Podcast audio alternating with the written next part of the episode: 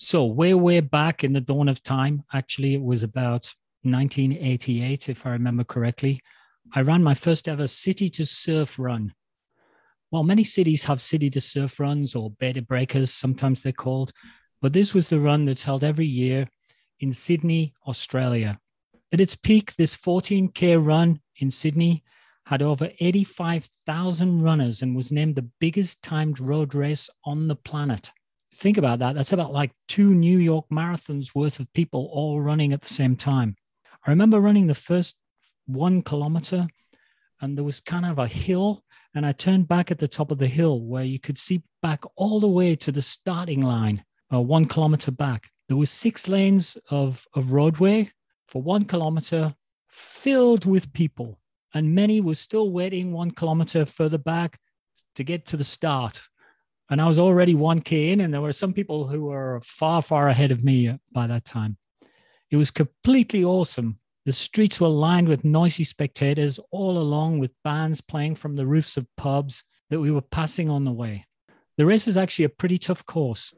Uh, there's a lot of hills, including its own Heartbreak Hill, and having run that hill and having run the real, the sort of real heartbreak hill in Boston, I'd say the one in Sydney is about two to three times more difficult. And the finish of this city to surf run was at Bondi Beach, the famous Bondi Beach um, in Sydney, which was absolutely spectacular. A pretty, pretty challenging achievement for me. But for our author today, this wasn't nearly enough. He once ran it back to back five times, just joining the last the last leg, the fifth time, uh, with us mere mortals who were only running it in one direction.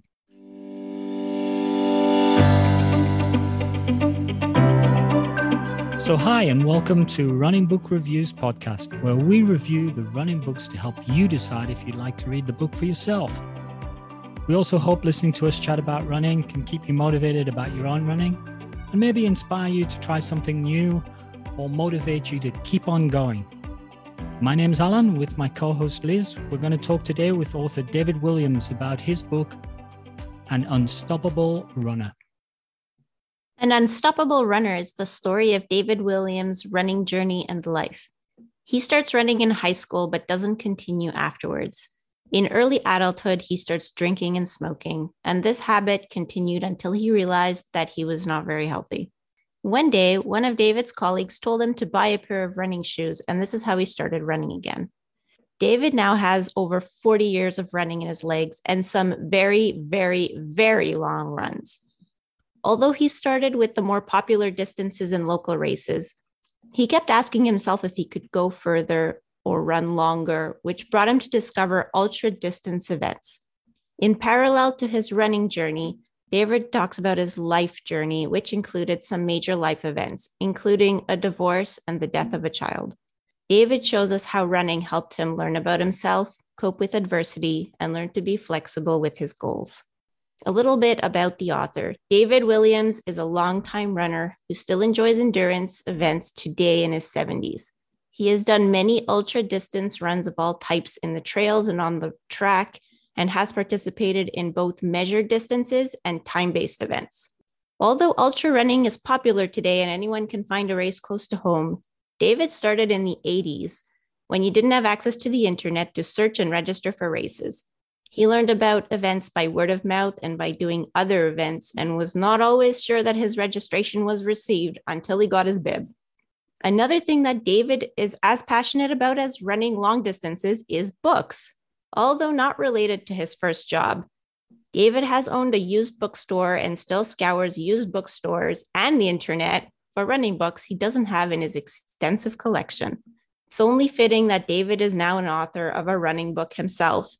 And we are honored to have him with us today. So, welcome to the podcast, David. Well, thank you. What a generous introduction. Thank you, Liz. And uh, I guess the first question, as always, is uh, how did you decide to write this book? Well, um, I've been, as you said, I've been running for 40 years um, and um, I'd accumulated a, a few stories um, in my head. Yeah, so 40 years of thought, and it only took two years to write. The concept was to, um, to tell my story, um, warts and all, with details some of the, with some of the great events that I've entered, And um, I wanted to show that I can still be out there having amazing adventures at the age of 74, 75. Um, so if I can, so can most other people.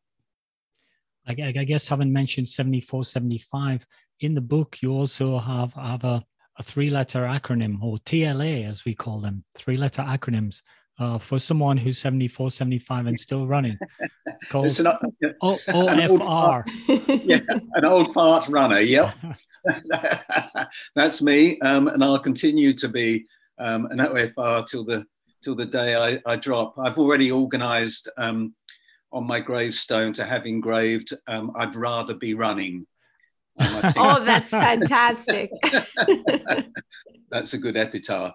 But um, I called it an, an, unstoppable runner because over the, the, years that I have been running, I've had many setbacks, as all runners have minor injuries and injuries. Well, I've had a, a few major setbacks, um, and the title just wanted to show. I wanted to show that I will battle them each time, and I will always be back. Yeah, I think your first um, your first battle was actually when you wanted to restart running um, after you know having a few years of uh, of drinking and smoking. I bet you that wasn't that wasn't very easy. So how did you go from this kind of lifestyle to really like the opposite end of the spectrum and and having the lifestyle you have now that revolves around running? Well, the, the lifestyle I had when I lived in Hong Kong um, wasn't the greatest. Um, we we earned big money, but um, um, yeah, I, the, the, lifestyle was pretty ugly, I thought, and it wasn't me. Um, and I, I didn't know who the real me was then. I was in, I was thirty, um, and perhaps still searching for who I was. Um, and as you said, somebody talked me into buying a pair of running shoes, and I knew nothing about running, so I put them on with a flashy pair of shorts and sprint down the road as fast as I could for as long as I could. Uh, and, um, that soon wore me out completely. I ended up with colds and um, niggling injuries. And it was then that um, I was introduced to a running book, Jim Fixx's Complete Book of Running, which I, the, I still that's a good one. I remember that being my first ever running book. Yeah. I had a hardback with a red cover. Yeah, I've got it. I've got it right here. I can. there it is. That's exactly the oh, one wow. I have. yeah, so I've never let it out of my sight, Alan. Um, but yeah, so once I once I'd read that, I discovered that um, I didn't need to go fast all the time, um, and that I should just work my way up slowly. And um, and I even started to put walks in, and, and all of a sudden, everything changed. My whole attitude towards running changed, and even more importantly, it changed my whole attitude to living my life. Yeah. So um, it was a big turning point. I feel like a, uh, like a lot of people when they start running they they do exactly that. They start running and they think that every run has to be faster than the one before. And at first they're super motivated because uh, of course it's easy at the beginning when you're getting you're just gaining fitness. You'll be faster than the time before or the week before but eventually you're just worn out. And some people end up just quitting and you picked up a running book. And um and eventually ran your first marathon in 1982. Yeah, I mean, in our right. in our club, we we say things like, um, "Every day is not race day," and "Hey, why do you keep trying to win the training?" exactly, exactly. so yeah, um, uh, you know, I got that um, that book led me on to run marathons when I when I arrived in Sydney. I joined the Sydney Striders Running Club, which was a, a huge motivating factor. So yeah, I ran marathon after marathon, um, and as you um, tried to break the three hours, um, failed dismally. I got to 308, um, and then decided that um, the pleasure was actually in running, not in racing. So I, I slowed up and um, ran ran marathons almost every weekend after that. Let me, let me ask you a little bit about about about that. It seems like your first real adventures of long distance running were in Sydney, Australia, in the sort of early 1980s. You know, or, or as my children would say, in the olden times. pre, yeah, pre computers, yes. Um, what was it like? Because you know we take so many things for granted in our, our running uh, environment now. And what was it like running in Sydney, Australia? Or what was it like in the 1980s? What sort of things inspired you? Where did you run? Yeah. Um, well, firstly, um, the first day um, I was I started work in Sydney. Um, I left I left the office at lunchtime to go and get a sandwich, and all these people were pouring out of basements um, in running gear, heading down to the botanical gardens for an hour's run. Uh, wow, this is this is the place I need to be. So um, yeah, so I immediately joined in um, and met met a lot of people um, that uh, it led me on to um, the Sydney Striders Running Club, um, which uh, who every Sunday would have a, a long a 30 kilometer run around different suburbs. And they'd issue all the each of us with a map and we'd run in groups. There was a slow, medium, and fast group. I started in the in the slow group at the shortest distance and gradually worked my way up. But um, I was always in awe of the um, of the elite fast group. I, ne- I never got there. Um, I, in, um, I mentioned in my book that I, um, I ran with Bryce Courtenay, the author, um, who, who, wrote The Power of One. Fantastic book.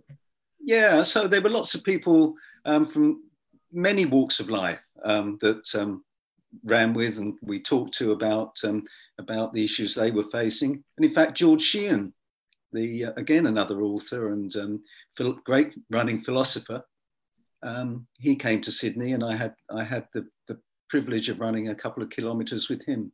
So yeah, that that was a big big change. But Sydney in the 1980s was a relatively quiet city.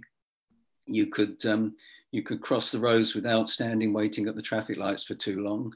Um, and um, yeah, it was uh, it was a, a, great place to get um, motivated to to run. So you're running running in the botanical gardens. That's right in the center, if I remember rightly from my experience there. It's right quite near to the Sydney Opera House, in fact. So you're sort of, I, I guess the equivalent for New York would be running in Central Park. Yes, although Central Park's a, a, a lot bigger. I, I yes. yeah. yeah, you, you have to do a few laps of the botanical yes. gardens. Yes. I think just because your first marathon was in 1982 and being before the internet, and, uh, you know, like there's a lot of things we take for granted. Cause I remember uh, I did, I started running in the 90s in high school. Um, and even I was, you know, maybe not, I maybe didn't know everything that happened in the background. I would show up. Um, I had a coach. I would show up. I'd get in someone's van. They drove me to a track. I would go run, and then they drove me home. And that was pretty much it. But like behind the scenes, uh, you know, you have to register for these races. There's no internet. Uh, you know so so what was it like like how did you find how did you find events and uh, how how is the registration process i think like a lot of us take it for granted um, and then we can get into the other things that we take for granted like sports gels uh, gatorade at races which is another thing that you mentioned um, maybe you know wasn't wasn't so much um, available in uh, in the 80s well, thanks, Liz. You've made me feel really ancient. no, the, um, yeah, registration. Um, you usually you usually manage to find forms at other events. So you'd be um, at a fun run, and there'd be um, entry forms for those coming up in the next couple of weeks. Um, people that you knew that you ran with said they'd heard they'd heard of a, uh, a great event coming up, um, and would um, you telephone or or um, go to the office of the company that was promoting the run um, and pick up a form. Um, Alan, you'll probably remember in the city to surf how how difficult it was to to register, and you'd um, you'd sit. Was sponsored you'd sit by the newspapers, so you get the entry form off the back of the newspaper. Yeah, and then you'd post yeah. it. You post it. You know that snail mail. Yeah, snail mail, and then you'd yeah. sit and mm-hmm. wait wait to, um, for the um, number, your running number, and um, some pins and uh, um, details of the of where to of where and when to go. Um, Sometimes you have to send them an envelope with your with your address on with a stamp on, so they could post you back the uh, the stuff. Yeah, I've forgotten that. Yeah. so yes, that was that was that was good. Um, but you know, now now I, I really enjoy scanning the internet, looking for events that um, that are going to um, stir me. And um, yeah, yeah, we have it so easy now. I mean, you know, we can. Uh... Yeah, you youngsters, all you have to do is just surf the World Wide Web thing and just enter yeah. everything you want wherever in the world or you can just be a kid in the 90s and then like your parents do it for you or someone does Aww. it for you. It just all happens and then you just show up somewhere and run. Yeah yeah. Well it's, it's interesting isn't it? Because because my um my my dad was a very keen sportsman. He was um, god rest his soul. He was um, really only interested in his own sport. Um, and he he didn't whilst he encouraged me he wouldn't um, wouldn't really front up to any events to to watch or uh, he'd sooner be off doing his own thing. So I think think you can see how things have changed since that generation through to the current generation. Younger mum and dads now spend all day Saturday hauling the kids around to events, and um, and uh, you know we we see them also at um, at marathons now. They're on the on the roadside cheering on their their offspring. So um, yeah, things have changed radically. Yeah, I had uh, I had a, a, a, little bit of each because normally my dad wasn't interested in anything I was doing. Um, I would usually do sports through school, and and I would just you know stay after school and come home whenever. Uh, but when I got into running, because my dad had been a runner and was still a runner, then he got overly interested, um, and he'd follow me to all these races, and he was like one of the only parents, so I was a little a little embarrassed because you know it made me different. So, uh, so I guess now we can go on to the the part uh, where where you mentioned that you know during marathons you might eat a Mars bar. Oh wow! Wasn't that a different world? Yes, um, Mars bars. Um, snakes. Do you have snakes in Canada? Probably like gummy uh, snakes. Yeah, gummy snakes. Yeah. Oh yes, yeah. yes, those are good. Yeah, those. You know, just um, just really um, lollies, sweets. Um, Just when you uh, mentioned snakes, I thought, wow, he's really gotten into the Australian thing. He's eating snakes. Yeah. yeah. I just kill the snakes with my bare hands and eat them as I run through the trails. Yeah. Gummy yeah, snakes. Got, okay. Yeah. So yeah, but so the sugar hit um, was was great to start to start with, but um, within half an hour you could, you as we crash. all know, you yeah, yeah, you crash, and sometimes in you know, it's just about when you're to hit the wall in a marathon, bang, you're even worse because of the sugar deprivation. So, um, yeah, um, thank goodness things changed and science um, stepped up, and we've now got some some great things, the gels and um, power bars and things like that, plus plus all the um, electrolyte drinks. Mm. And, and, a huge amount of new knowledge about how to use them effectively. You know, when to take them, how often, etc., etc. Yes, which is yeah, which yeah, is pretty yeah. good. Um, it shocks me that you you you said you ran a three three or eight marathon. That's really close to three hours. So weren't you like attracted to just go for a three hour marathon, or did you have lots of tries on it, or before you went to ultras? And we're just curious because we need some tips yeah. to get to because we're at like 305. And so we want to see what you would have what maybe you would have uh, done differently or what you tried? Yeah, well, you, are you're um, you're talking to the wrong person for inspiration, I think. But um, I I um, got to 308 and found found that I was, like you said, desperate to break the three hours. Um, so I started um, more doing more speed work. I was doing 400 um, meter repeats. Um, I started doing a lot more hill work. And um, on my long run on a Sunday was a tempo run. I, I instead of um, taking it easy, I pushed myself hard. Within two, maybe even three months, I was getting niggling injuries. I was suffering from cold after flu after cold, and wasn't feeling good. Um, mm. And I just got talking to a couple of running buddies, and um, we they were the same. They'd been trying to push themselves too hard, and we decided, well, look, we we love running we love running marathons. Why don't we do do them at 3.30, three hours, 30 minutes, and run them whenever we can? So we found them. Um, one weekend after another.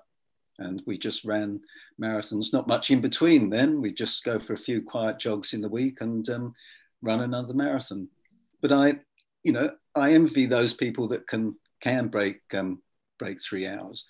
And Alan, you're um, um, you look at you look, um, if I may say so, a little old to be trying to break three hours. Um, so I, I take my hat off to you completely.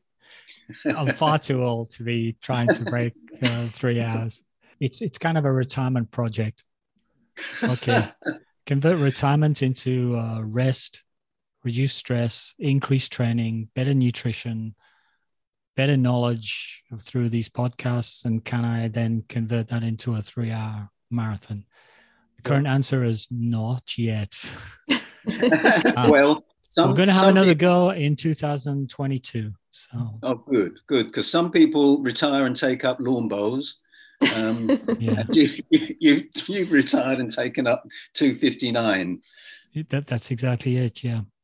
Yeah, and good, uh, good. you know we'll have some we'll have some other our, our, our rule is enjoy the training and then if you get the result it's a cherry on the cake rather than rather than the be all and end all yes well in my opinion it's all about mindset alan and liz um, you know, self motivation's the key. Uh, and I think if you tell yourself you're not capable of some doing something, your body, your body will um, accept that. Um, where the opposite's true. Did you ever do the Canberra marathon? Yes, I did. I I was in the Olympic trial. Wow. wow. Yeah, I waited for that pause. Yeah. Um. So were so were five thousand other people. Yes. but that's only 5,000 people. That's amazing. Yeah. yeah. Um, the um, I can't remember what year it was, um, but um, our, our hero um, Deeks. Yeah. Do you know Robert you Robert know, De Castella? Robert De Castella. Yeah. yeah. He was he was running, and we all went down to um, to join in and. Uh, um, failed dismally. Well, in fact, that was my 308 was in the, but they, okay. they didn't pick me yeah, my marathon PR was set at the Canberra Marathon. Ah, it's a, it's a lovely course up to the lake, and but it was um, too many loops for me. I, I yes, um, yeah. So if you had to do it again, let's say you know you just ran your 308, um, and now you're thinking of the three-hour barrier. If you had to do it all again, what what would you do differently? Is there anything you'd do differently? Yes, I still do the um, the speed work and the hill work, but I think I'd I'd take the the long runs um, a lot a lot more easy. Yeah, and um, I think there's still place for temp, tempo runs, but um, shorter. Um, you know, and you when you get to your 30k long Sunday runs, they need to be easy, in my view. Maybe easier, at least easier than tempo tempo yeah, sounds yeah. hard for 30k yeah i didn't um, i didn't have really have much of a brain then i don't think I, my brain turned to mush no I, I i think i think actually you probably just you know trained like all your training buddies which is kind of a little bit what we all do right? Um yep. Yep.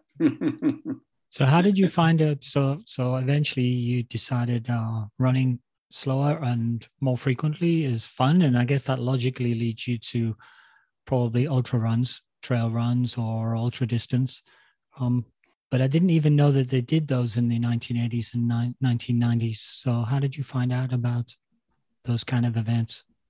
Like you say, it was a bit of an underground movement, um, ultra running. Um, and again, through through people talking, um, I heard there was a, a, 50 mile run from a place called Wollongong, south of Sydney, um, up um, up into up to the Sydney Town Hall, um, and there was it was a horrendously hilly race um, on the road, um, but um, crazily crazily enough, I decided to enter it, and then spent the next two or three months regretting that. But but eventually, I I fronted up and stood there next to all these skinny mean looking runners um, and thought I'm in the wrong place here. I I'm, I'm an outsider, but um, I wasn't. I was. Um, I loved it, and I discovered that um, running all day was just the greatest feeling. Um, and as I said, it's it's it's mindset.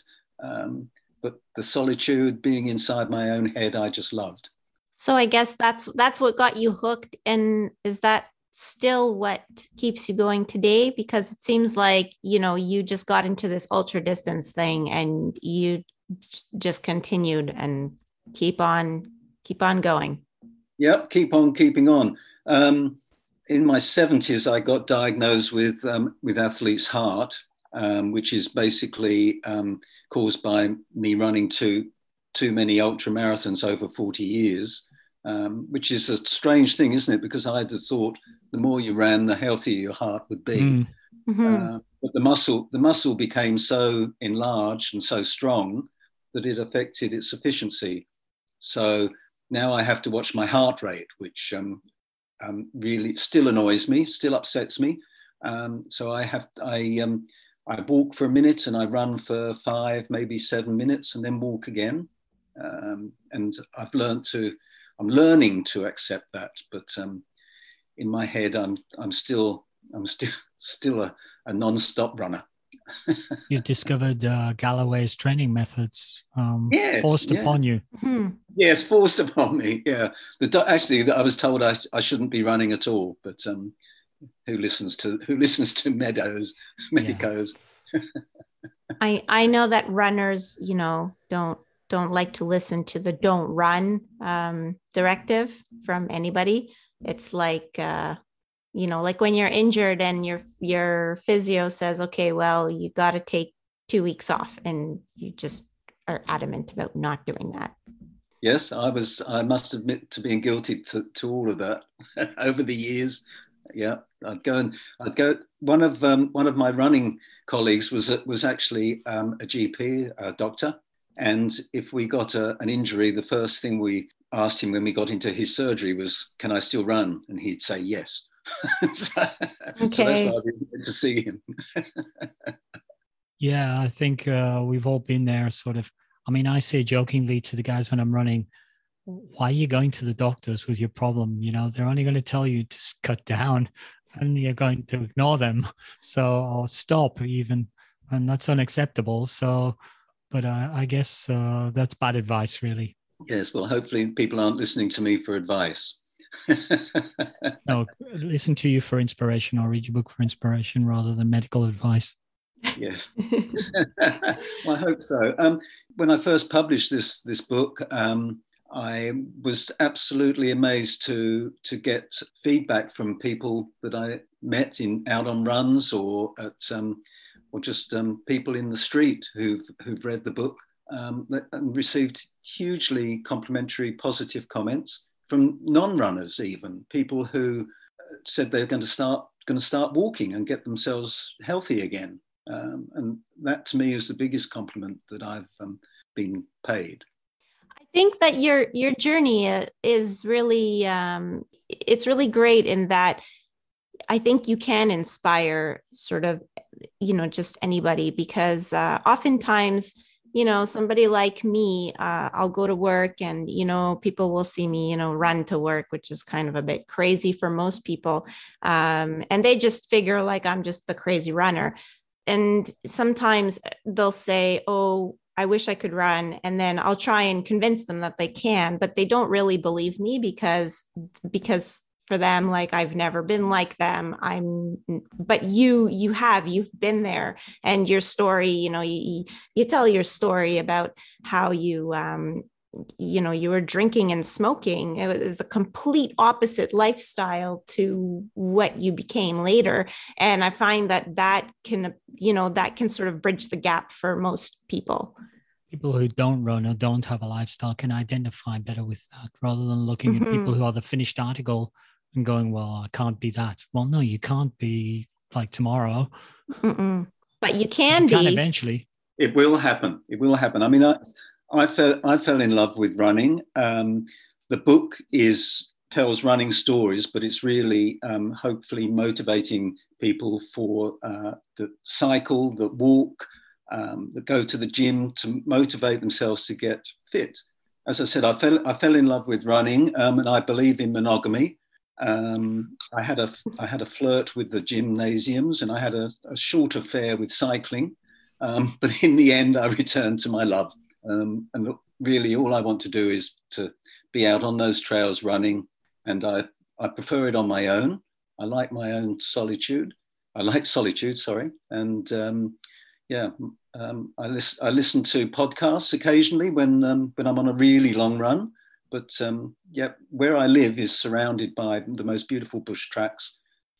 Well, you give me a good entry there because um, you are, you actually live in a place um, that I've I didn't know about, and I've never met anyone who who's lived in this place. Uh, a place called Flinders Island. Where on earth, where in the world is Flinders Island, and what caused you to end up living there, David? Well, it's um, it's in the middle of the wild, wild Bass Straits between mainland Australia and Tasmania to the south. Um, it's the same size as Singapore in area. Um, so it's small. It, um, yeah, but um, small. But um, Singapore's got five million people. We've got a thousand.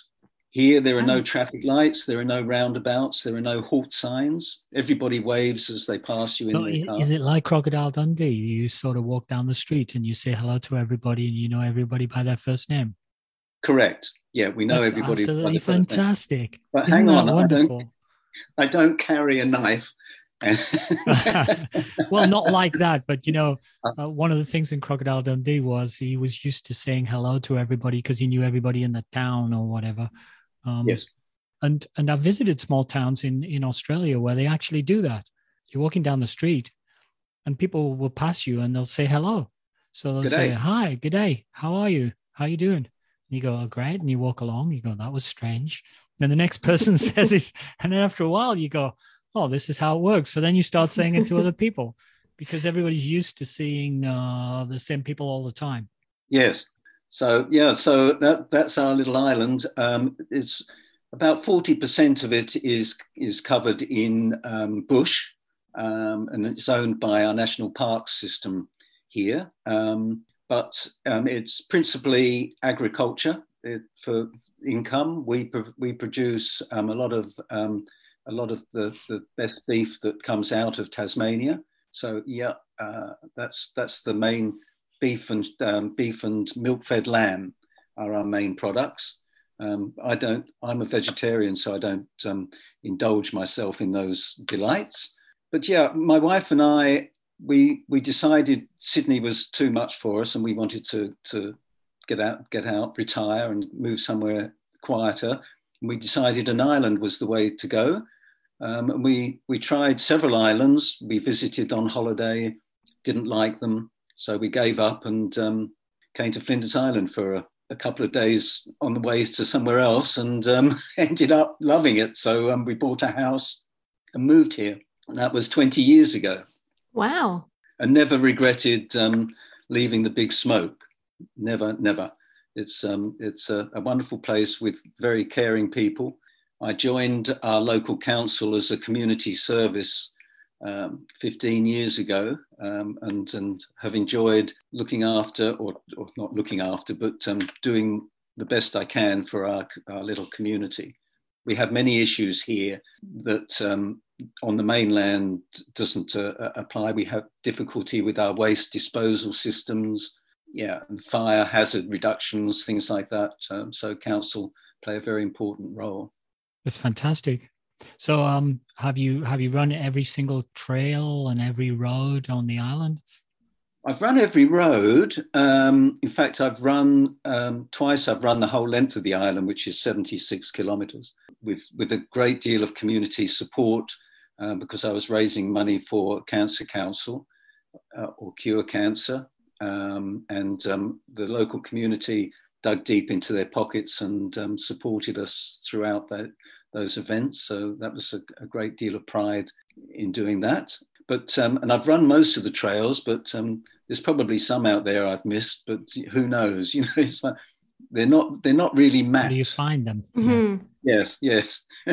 or, or other people say, "Have you run so and so?" And you, yeah, I, I, I haven't. So let's do it next Sunday. So I guess um, because we talked about you raising money for cancer, um, I guess we should maybe talk about uh, why you started raising money for cancer. I mean, you did have your own little bout with cancer, but uh, it was one of your your children that you lost to cancer. So um, maybe you can tell us about about Allison. And uh, in the book, you actually mentioned several times that um, that Allison is is very she was very strong going through treatment and you think about her sometimes when you're when you're running really long distances and you've hit a hard patch and uh, and you know you just think of of her and how she would fight through her her cancer journey and um, maybe you can you can let us know what Allison was like and and what you admired about her and what keeps you kind of going in the races when you think about her. Yeah, well, you hear people say that um, um, other, others are, are beautiful people. Well, um, excuse me. Uh, uh, Alison was truly beautiful um, to look at, and um, she was so incredibly strong. Um, in she was a, a, a jogger, a walker, um, yoga, uh, swim, swimming. She was intensely keen on being fit um, and worked very hard at it. And the thing she taught me was that, you, you know, you've got to just suck it up. Um, and that's what she did throughout her, her battle against cancer. She went through um, all the chemotherapy, um, but came out smiling. Um, and um, she knew she knew the end was coming, but she didn't stop being the strong person she was. And you know, when I've been in the middle of a, a or at the tough end of a long ultra, um, yeah, I, I reached down and into into my thoughts and remember how strong she was, and um, as, and those words, "suck it up, old man," um, would come into my head. So, yeah, I'm sorry, I, I got upset then. Hmm. Well, that's okay. It just means you know that she was she was truly special. Yep. And you actually had your own um, tussle with uh, was it bowel cancer? Yes, I had bowel cancer. Yeah, at, at the young age of fifty three. Wow. Um, they said they said, look, you're you're a runner, you're fifty three, and you're a vegetarian. Um, you shouldn't be having this, but um, no, but you, mm-hmm. it, it it just happens to it can happen to anybody um, yeah, anytime. I mean, I mean, the thing is, you know, all those good things that you're doing reduce your chances, but they never reduce your chances to zero. That's right. Yes, yes, exactly. Never to zero. Yeah. And Good. of course, they improve your chances of recovery as well because yes. you're a fit guy. Yeah, yeah. Well, I hope, and I hope to keep that way. Yeah. I guess both of these these things, losing Allison and uh, your own experience, is what led you to uh, dedicate the book to raising funds for um, the Cancer Council Tasmania. Yes, indeed. Um, um, and when we see what these organizations do um, to support um, sufferers, and, and we all, every family knows someone or has someone who has battled it, cancer. Um, when you see what these organizations do, um, it's, uh, it's mind boggling. And if I can support them even a little bit, I'm, I'm very proud to do so. We actually organized a run from in Tasmania, um, from Launceston to Hobart, um, which are the two, which is the, the northern city, Launceston, down to Hobart, which is the southernmost city in Tasmania, which is 200 kilometres. So we raised um, 30,000 Australian dollars um, for Cancer Council then, um, and um, yeah, that was that was that was the most memorable and the most proud I've been, not just of myself, but of all the people that supported me in that run. So yeah, it's um, I think like like all runners find the, the running community is is a, a generous, caring community, and especially trail running. I find the people are absolutely amazing. They'll stop and pick you up even if even if you don't want to be picked up, they'll mm-hmm. pick you mm-hmm. up and drag you to the finish line. Even yeah. if you just wanted to stay at that aid station and have somebody drive you to the end and go yeah. home, they won't let you. Yeah, yeah. I got to one. I got to one aid station, and I, I was. I'd. Um, I'd actually um, put my back out. I'd. Um, I'd got a, um, a, like a slip disc, and I shouldn't have been doing the run anyway. But I got to an aid station and I asked if there was a, a doctor present who could give me some painkillers so I could finish. but um, they would, yeah, there was no doctor available for two hours, so I just carried on. But um, yeah, yeah, oh boy, we, we, do, we think we do silly things.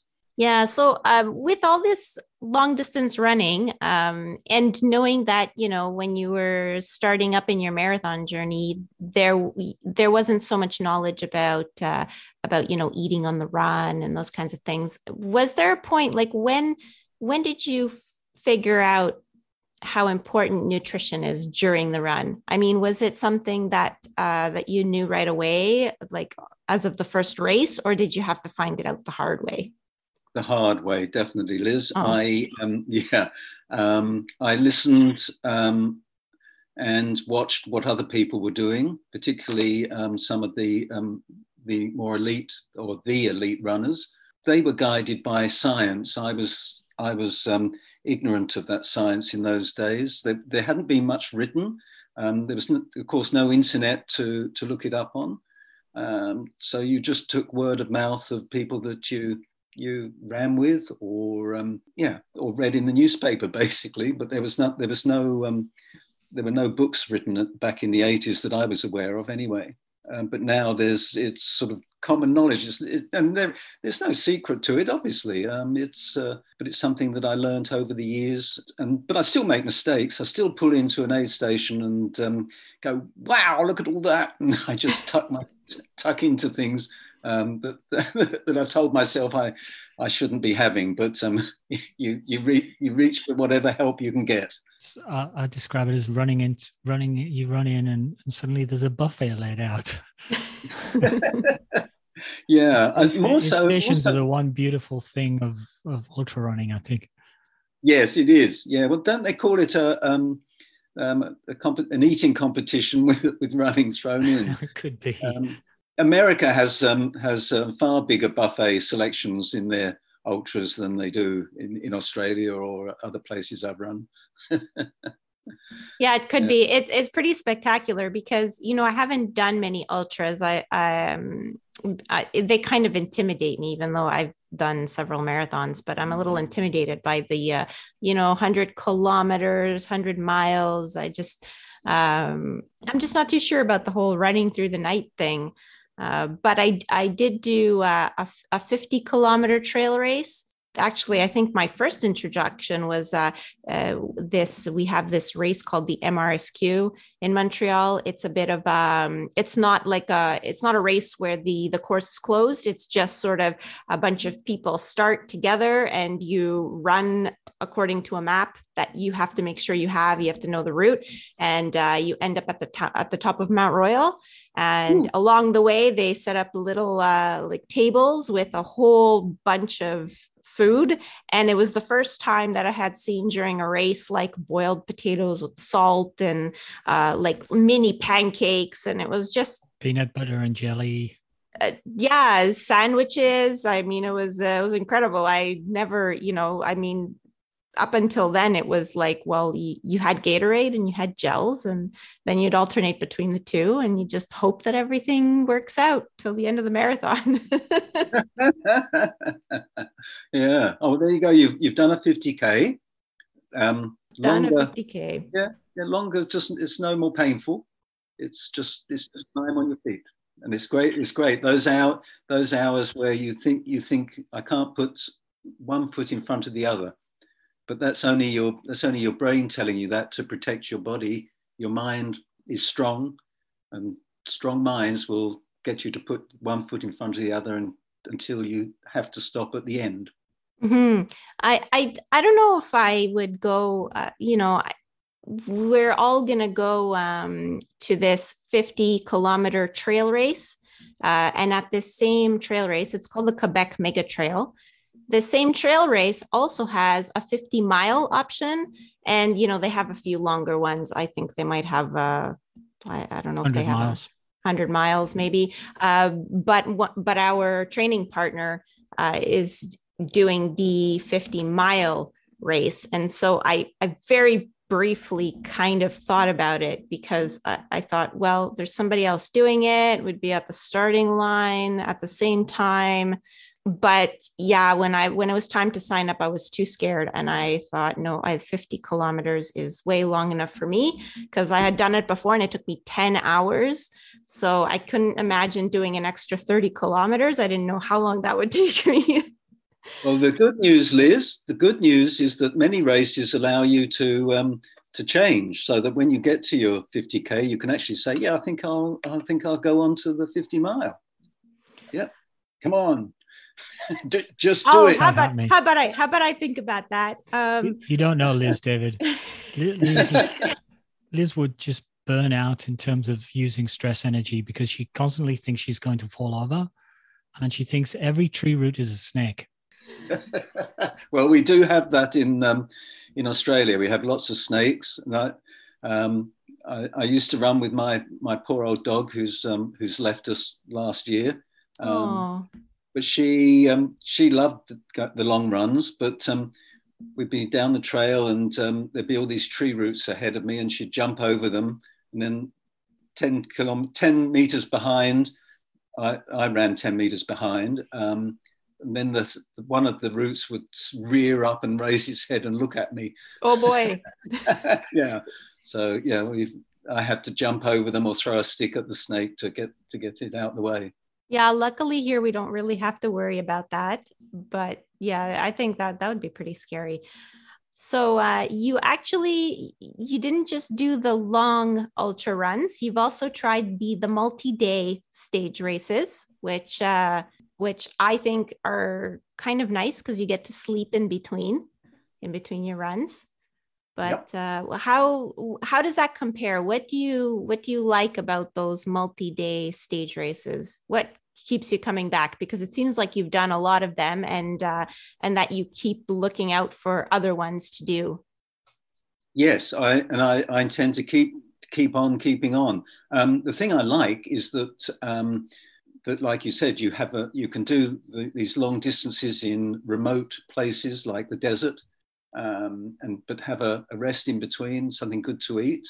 Um, and as I've got older, I found that the the cutoff times are very friendly, so I don't need to um, to travel all these distances just to be kicked out at the end of the fir- at the end of the first uh, day or the the first um, first 20 kilometers. I'm allowed to come back and keep on going. As I said, they're a great event for getting to see such remote places in the world. I I fell in love with the, um, the Red Centre of Australia. We have one across the Simpson Desert, a 250k race, and another one that I keep doing each year, which is called the Larapinta Trail Race, um, which is up near Alice Springs in the centre of, well, the red, they call it the Red Centre because the desert and the rocks are all ancient red sandstones. That's a fantastic experience. Uh, listening to your chapter seven called Heading to the Desert. I think that was about the Simpson Desert event. Yes. I was getting goosebumps. Uh, I've been out there. I've never run the, did you call it the Big Red Run? The Big Red Run, yes. Yeah. I've never run that run, but um, I've been out there to um, to Alice Springs and um, Uluru. Um, oh. So I could conjure it up in my head as as I was reading your book. Tell us about this Simpson Desert Run. Tell us a bit more about it. Well, um, the desert it's, it's a it's a strange um, phenomenon. I actually sort of trained for it on um, uh, on our local beaches because I thought um, soft sand would be the go. Um, there was so little sand in the middle of the desert. I was absolutely stunned. It was it was just rocky uh, rocky terrain. There was salt, soft salt pans. There were bushes, and there were no trees, but um, uh, these huge sand dunes that we had to run up and down. And um, but yeah, it was it was an amazing place. But the the rocky terrain just tore my feet apart. Um, I had horrendous blisters, and um, in fact, one person has such bad a bad blister they um, they use super glue to stick it back on, his skin back on so yeah, everybody suffered badly from blisters on, on those five days, but um, 90, 95% of us finished. And um, thank goodness for the, um, the, the, good cutoffs.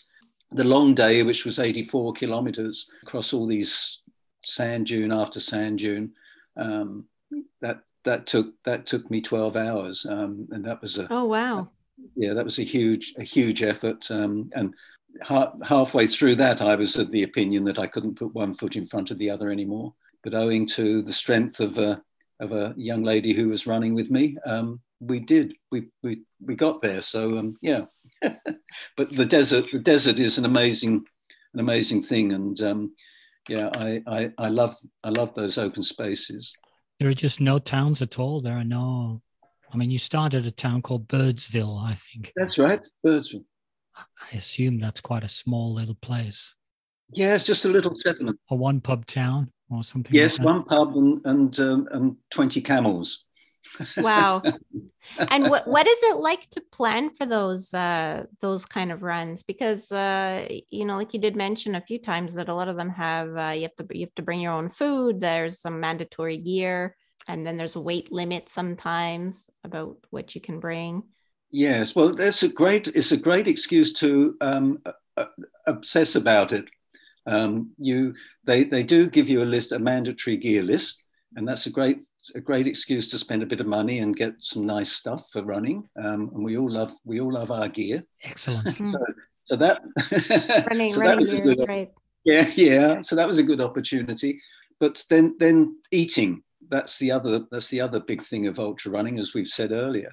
Um, so you you search out um, the different dried, freeze-dried foods that um, that exist, and they're all as bad as each other. And a lot of people now um, freeze-dry their own food, so or dry their own food, I should say, um, and make their own meals, which is a lot, which is a lot better for uh, for taste in the middle of the desert. Some, in fact, after two days of that big red run, um, I couldn't I couldn't stomach any more of that um, that food, that freeze dried food. So I just had I was just drinking um, power power shakes. Um, so that that that was my sole sole source of um, protein. Oh boy! And what about water? Did do they provide the water, or did you have to um, bring a certain amount with you? yeah, we had to ca- we had to carry at least three liters, um, but they did um, provide top up um, aid, uh, aid, stations. But there was no food at any of those aid stations. There was just. So, so you're going through this inhospitable uh, terrain, um, yes. totally unoccupied by any civilization, and you're carrying how much on your back while you're doing this? I'd I'd say it's only it's only about seven or eight kilo, uh, kilos. Um, uh, I suppose a big bag, a big bag of spuds. That's, that's but um, yeah, I mean, again, it's just training. In your training, you run with you run with packs on and weight, and you get used to it. And um, it, it, does alter your uh, well, it did it did alter my um, running style. And I found that um, just if I use the ultra shuffle method, keeping my back straighter and um, head up high, it, um, it was less of a strain on my back. Um, I think uh, at one point you actually hired a coach to help you prepare for one event. And um, after that event was over, you uh, got rid of the coach. So um, uh, I was kind of wondering why. Like, did did it? Well, first of all, did it? Uh, do you feel it helped to have a coach? And um, if so, well, why'd you get rid of him afterwards? well, hang on. I think get, getting rid of was, was a bit hard. Liz is a member um, of the coaches union. well, I, I um, when I was doing the big red run, I thought it would um, it would be a, a, big help to me because it was um, a terrain that I didn't know. Um, it was a style of race because my first um, multi-dayer.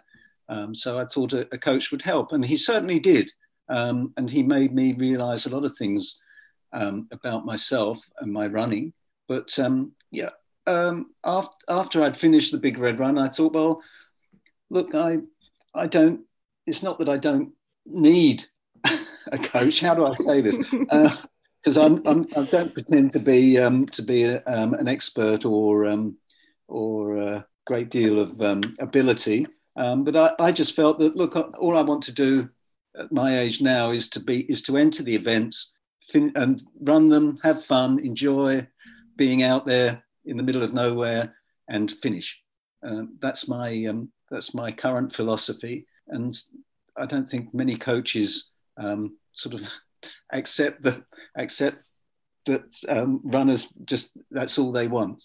Yeah, because you know they're they're there to um, tell you that you need to do all the other stuff like strength training and prehab and rehab and all those other things. So yes. um, yeah, so I yeah I can I can kind of understand if you're if you're not gonna not gonna want to do all those other extra things that they're telling you to do.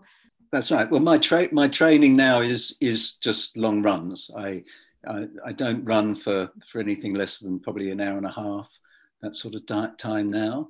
Um, and I do that because I love being out in the middle in the middle of the bush. So yeah, um, the I do a bit of uh, fartlek training um, just to just to do something a little different in the middle of a run. But um, yeah, I, it's long, slow distance is my is, is my cup of tea is there anything that uh, that the coach kind of like made you do that you've kept in your in your training? Like any any strength yeah. component or or just i don't know a nutrition strategy or something like that? Like anything that he had uh, proposed maybe that uh, still benefits today? Yes um, mostly um, stretching. Um, and oh. I, I, I, really dislike stretching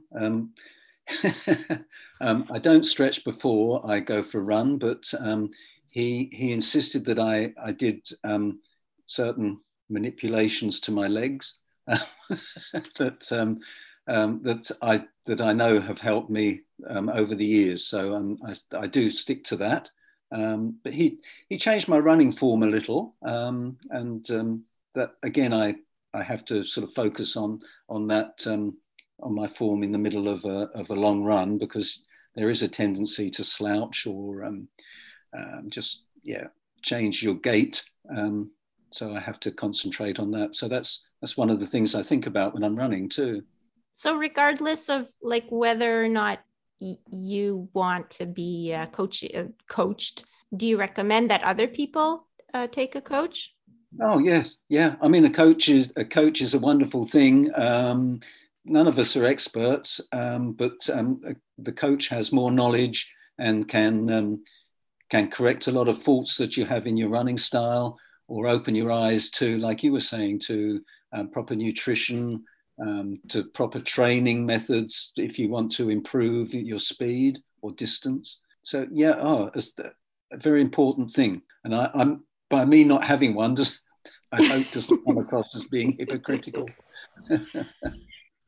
you said at one point in in the book that uh, even sometimes when we tell ourselves like what we shouldn't do uh, then or something that we should never do again or something that we should do i we oftentimes forget and then we just end up going around in circles and telling us our telling us ourselves to do it again. I think runners are a little bit like that, but I, I sometimes I wonder why we why we do that. Why are we like that? Why do we keep making the same mistakes, doing the same things? in my my opinion, it's because you're you're or my anyway. My brain goes to mush in the middle of a long run. um, and I forget all the things that I was meant to remember, sometimes including where home is. Yeah, I think from I think from my perspective, um, if you're into running, what you need to do is wherever your your interest lies and wherever your experience level lies, you need to invest in your learning. And running book reviews podcast is a good um, resource to help your learning. Um, plug for us. Um, yeah, absolutely. But, but at some stage in your journey, a coach could be a very good a very good um, source of that learning. Um, but it depends where you are on your journey. When you first start out, you know, trying to do well, right foot, left foot, right foot, left foot, you need to get to a certain point before probably a coach would help you learning. And probably at the end, you go, well, I've done all of these aspects. I just want to do the social aspect of running or do the experience uh, aspect of running. And maybe a coach is not adding value at that point. Mm. And you're probably there at that, at that latter point yeah. Plus, plus, my coach was in Sydney, and I, he, um, I, I just got a training schedule delivered to me each Sunday, ready for the week. Um, so he, he, wasn't sort of there by my side um, one evening a week or anything like that. So um, I guess that sort of made it a bit more difficult. Did it help you not uh, overtrain? Because I know that in the book you mentioned uh, a couple times that you had that tendency to to sort of overtrain, and then you'd either start getting sick all the time or you'd get injured or something like that happen. So when you were with the coach, did did he sort of prevent you from doing that, or um, or did you end up just um, running more than he said? No, I um, he he introduced sanity into my running for uh, for a, a, a, a brief few months. yes, and now now I'm back to normal. Yeah, you can't have too much sanity in your running. That's not going to help you. It's counterproductive. Yeah, exactly, exactly. Let, let me change the subject up a little bit. I I, I noticed um, a character uh, and quite a f- well-known, famous uh, personality certainly in Australia, that crops up in your book is a guy called Pat Farmer, very, very famous in Australia, um, ultra running um, personality, but maybe not that well known in North America, where most of our listeners are, or, or Europe. So maybe you could tell us uh, who's Pat Farmer and why it was so important to you in your ultra journey.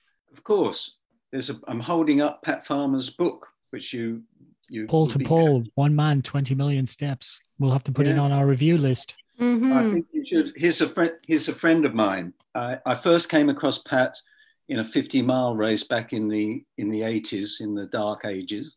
Pat was probably 16, 17, and he was running 50 miles then. And he's run the, as as I've just uh, shown you the book, he's run from the North Pole to the South Pole. Wow. Probably came past your door. um, he's run across India. They're all they're all runs to raise money for charities. Um, he's basically given up um, a lot of his life for charitable benefits. So um, yeah, he's a um, he's a, an amazing man that um, I admire tremendously.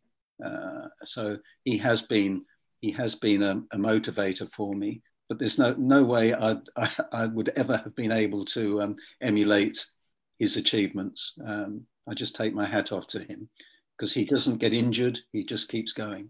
So, did you sort of hear about him and be inspired by him and then meet him afterwards, or was it the other way around? Um, I ran several races with him, and I was totally unknown to Pat, um, and um, we didn't really know each other back then. Um, our local running club um, have an annual running festival, and we all we always bring down um, well-known speakers and pay them for their their time and um, and look forward to hearing their stories. And they they fly out to Flinders Island. Yes, yeah, oh, yeah, it's great. Yeah, so we pay for the the travel accommodation and um, and a speaker's fee. But we invited Pat down, and I got to run with him a bit and uh, talk to him a fair bit, and um, reminded him of, of our mutual run races, probably where he was lapping me endlessly. But but um, yeah, we got to know each other, and um, Pat was amazing. We paid, I think it was something like five thousand dollar fee for his speaking that that weekend.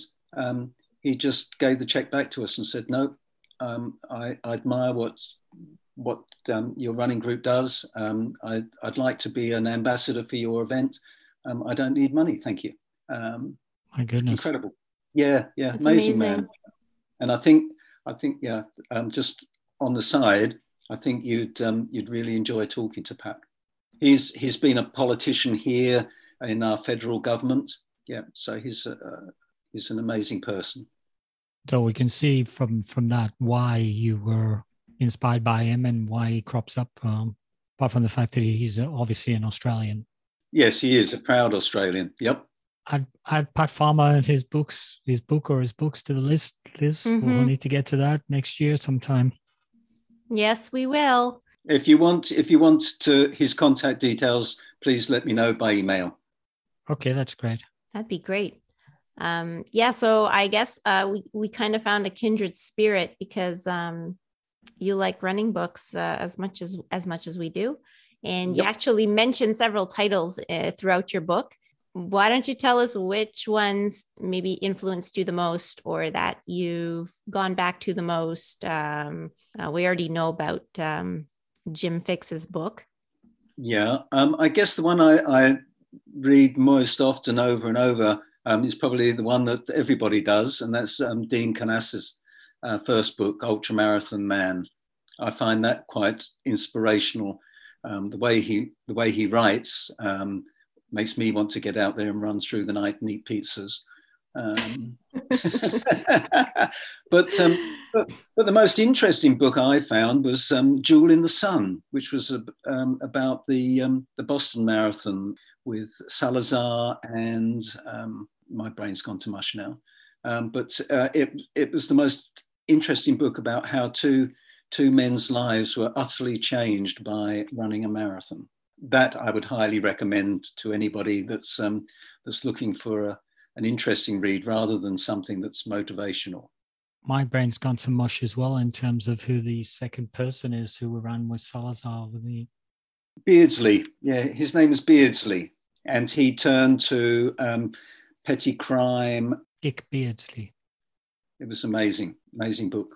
Yeah, I know um, Alberto Salazar's life changed with the marathon, but I, I don't know that story. I haven't read that book, so we got to ah. put that ah. on the list too. Yeah, good. We know pl- we know plenty about Alberto Salazar because we covered um, the Nike the Nike story, um, win at all costs, um, with yes. Matt with Matt Hart. We spoke with Matt Hart about about that fantastic expose and in fact, yes. we, we have a tendency not to buy or use Nike stuff since since we read that book. We've become a little totally applaud you. anti Nike. Yeah, yeah, I, I, I totally agree. I what what they um the way they operate um is uh, shouldn't be supported. Although their shoes are their performance shoes are very good.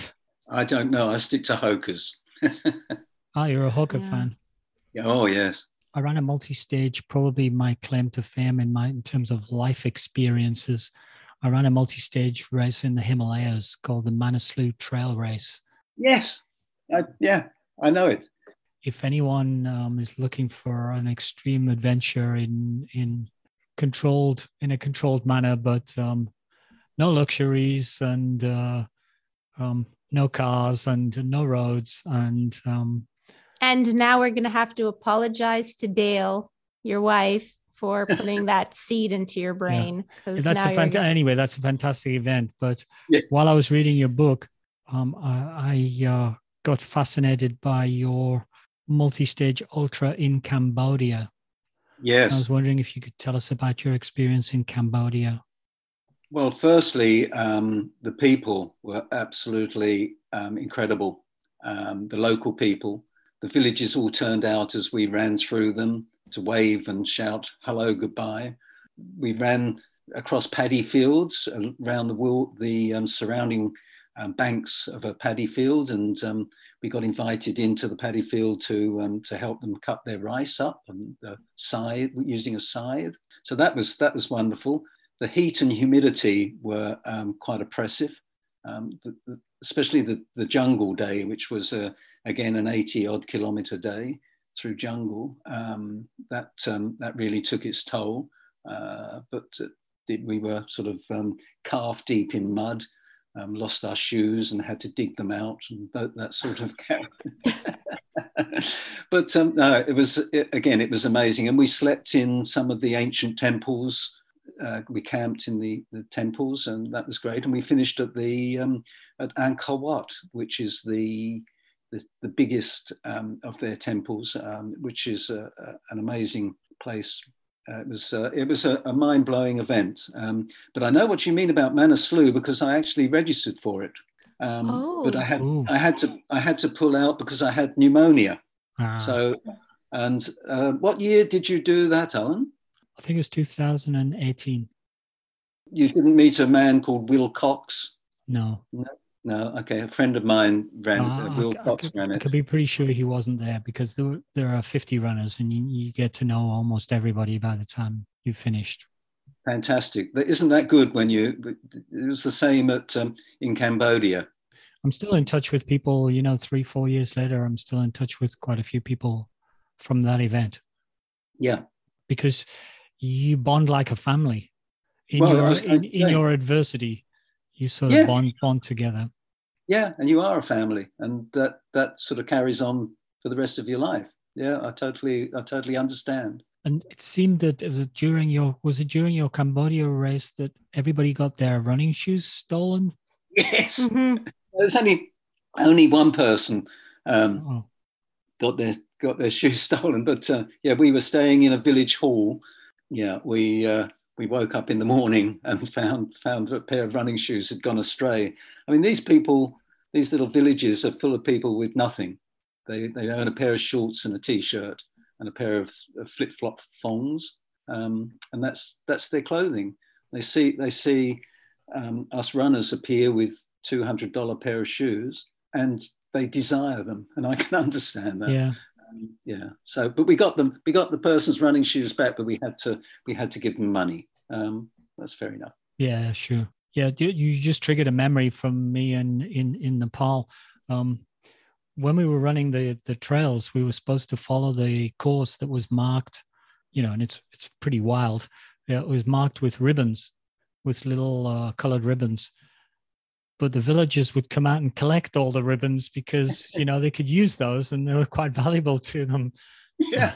so you'd run out. There were no markings, and then you'd you'd run for a you'd run for a kilometer through some bush trail and go "There- i haven't seen any markings. I'm completely lost. I'm, uh, we'll have to turn back. And then you come across you know a village a little old woman she's holding about 50 ribbons in her hand.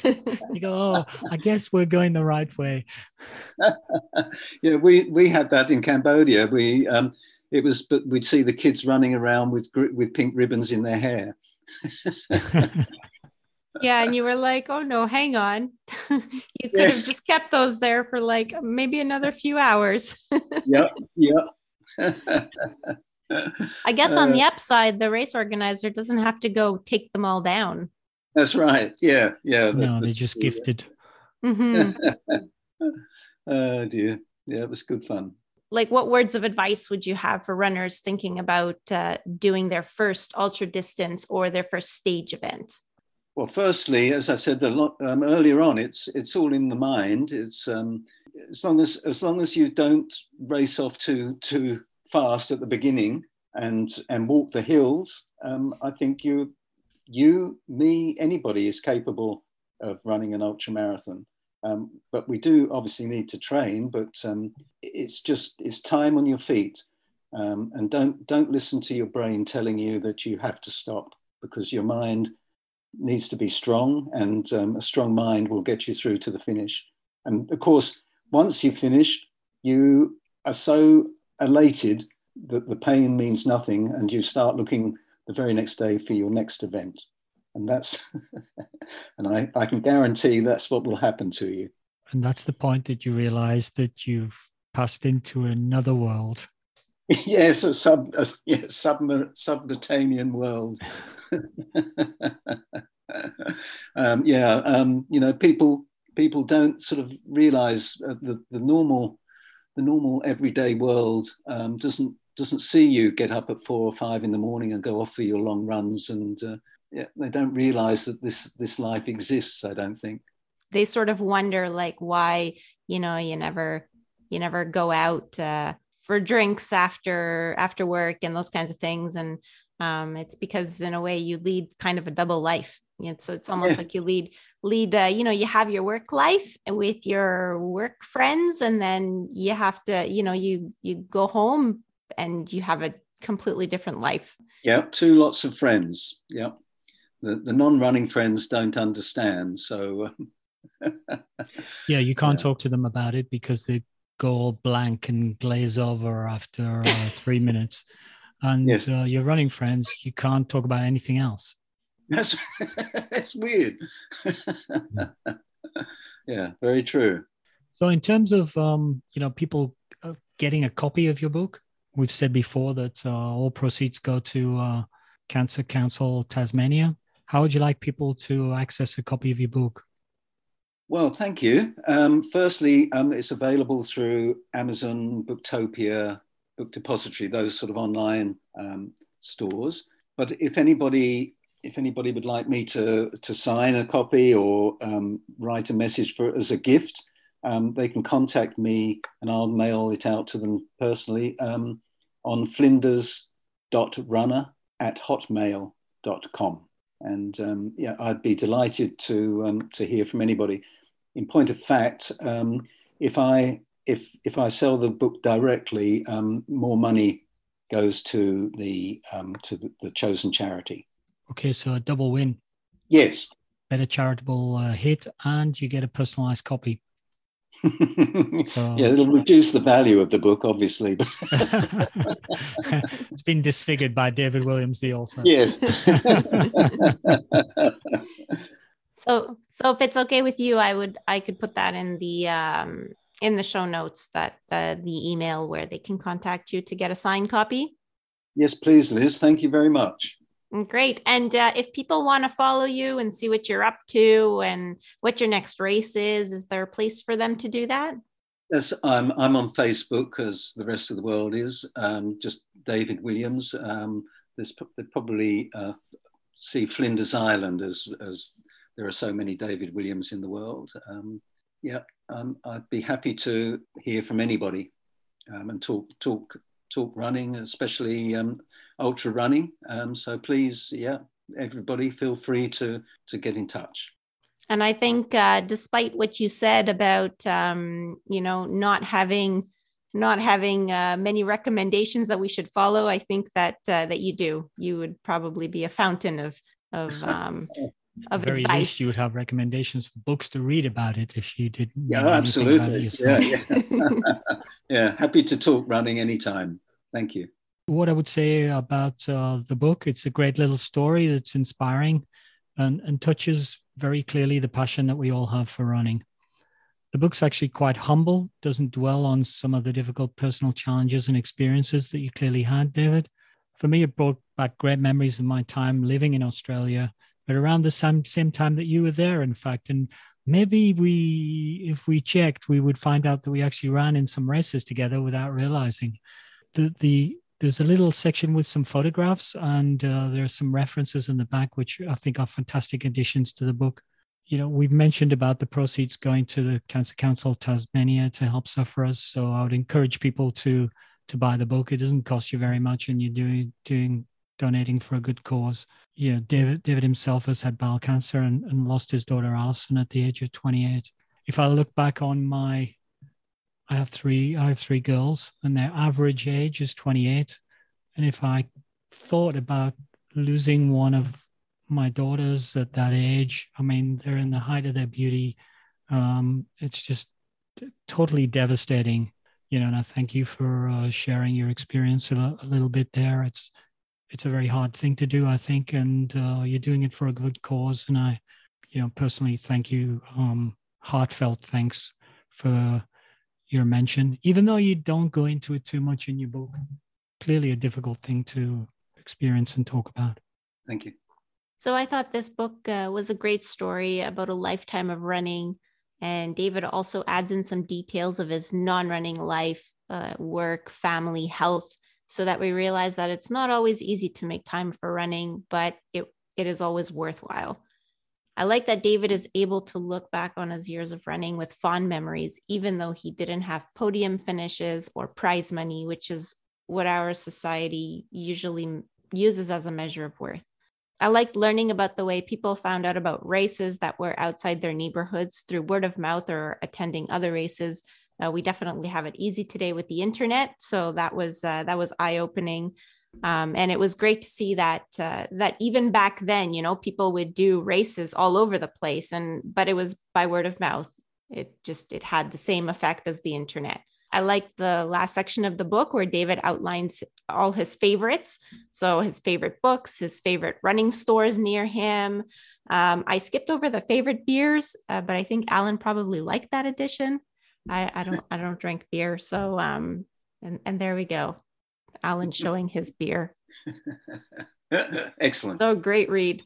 Yeah, the well, beer the beer I've just drunk while we were having the podcast was um, a beer from the local Labrosse brewery. I'll give Ooh. them a mention and they might give me some freebies. You never know. Um, the beer is actually called it's an English bitter, but it's called Bitter Ooh. Englishman, and I I I often say they named it after me because I'm a bitter Englishman. well, that sounds a lovely beer. I'd like I'd like that. So, look, thank you so much for such generous words. Um, yeah, that's uh, that moved me a bit. So, thank you. Cheers, David. Um, well, just thank you for your time and and and just do our outro words. Thank you for listening to another episode of Running Book Reviews. A big thank you today to David Williams for providing a review copy of his book and spending uh, extensive time with us early in the morning, uh, Australia time, on, on the podcast today. If you'd like to leave us feedback about how we can improve the podcast or want to suggest a book that you'd like us to review in future episodes, please leave us a comment on social media. We are running book reviews on Facebook and Instagram, and on Twitter, we are reviews underscore running. Please also follow us on social media to find out about new episodes when they are released, or you can just subscribe to the podcast on your favorite streaming platform. That's all for us. Bye for now. Bye for now.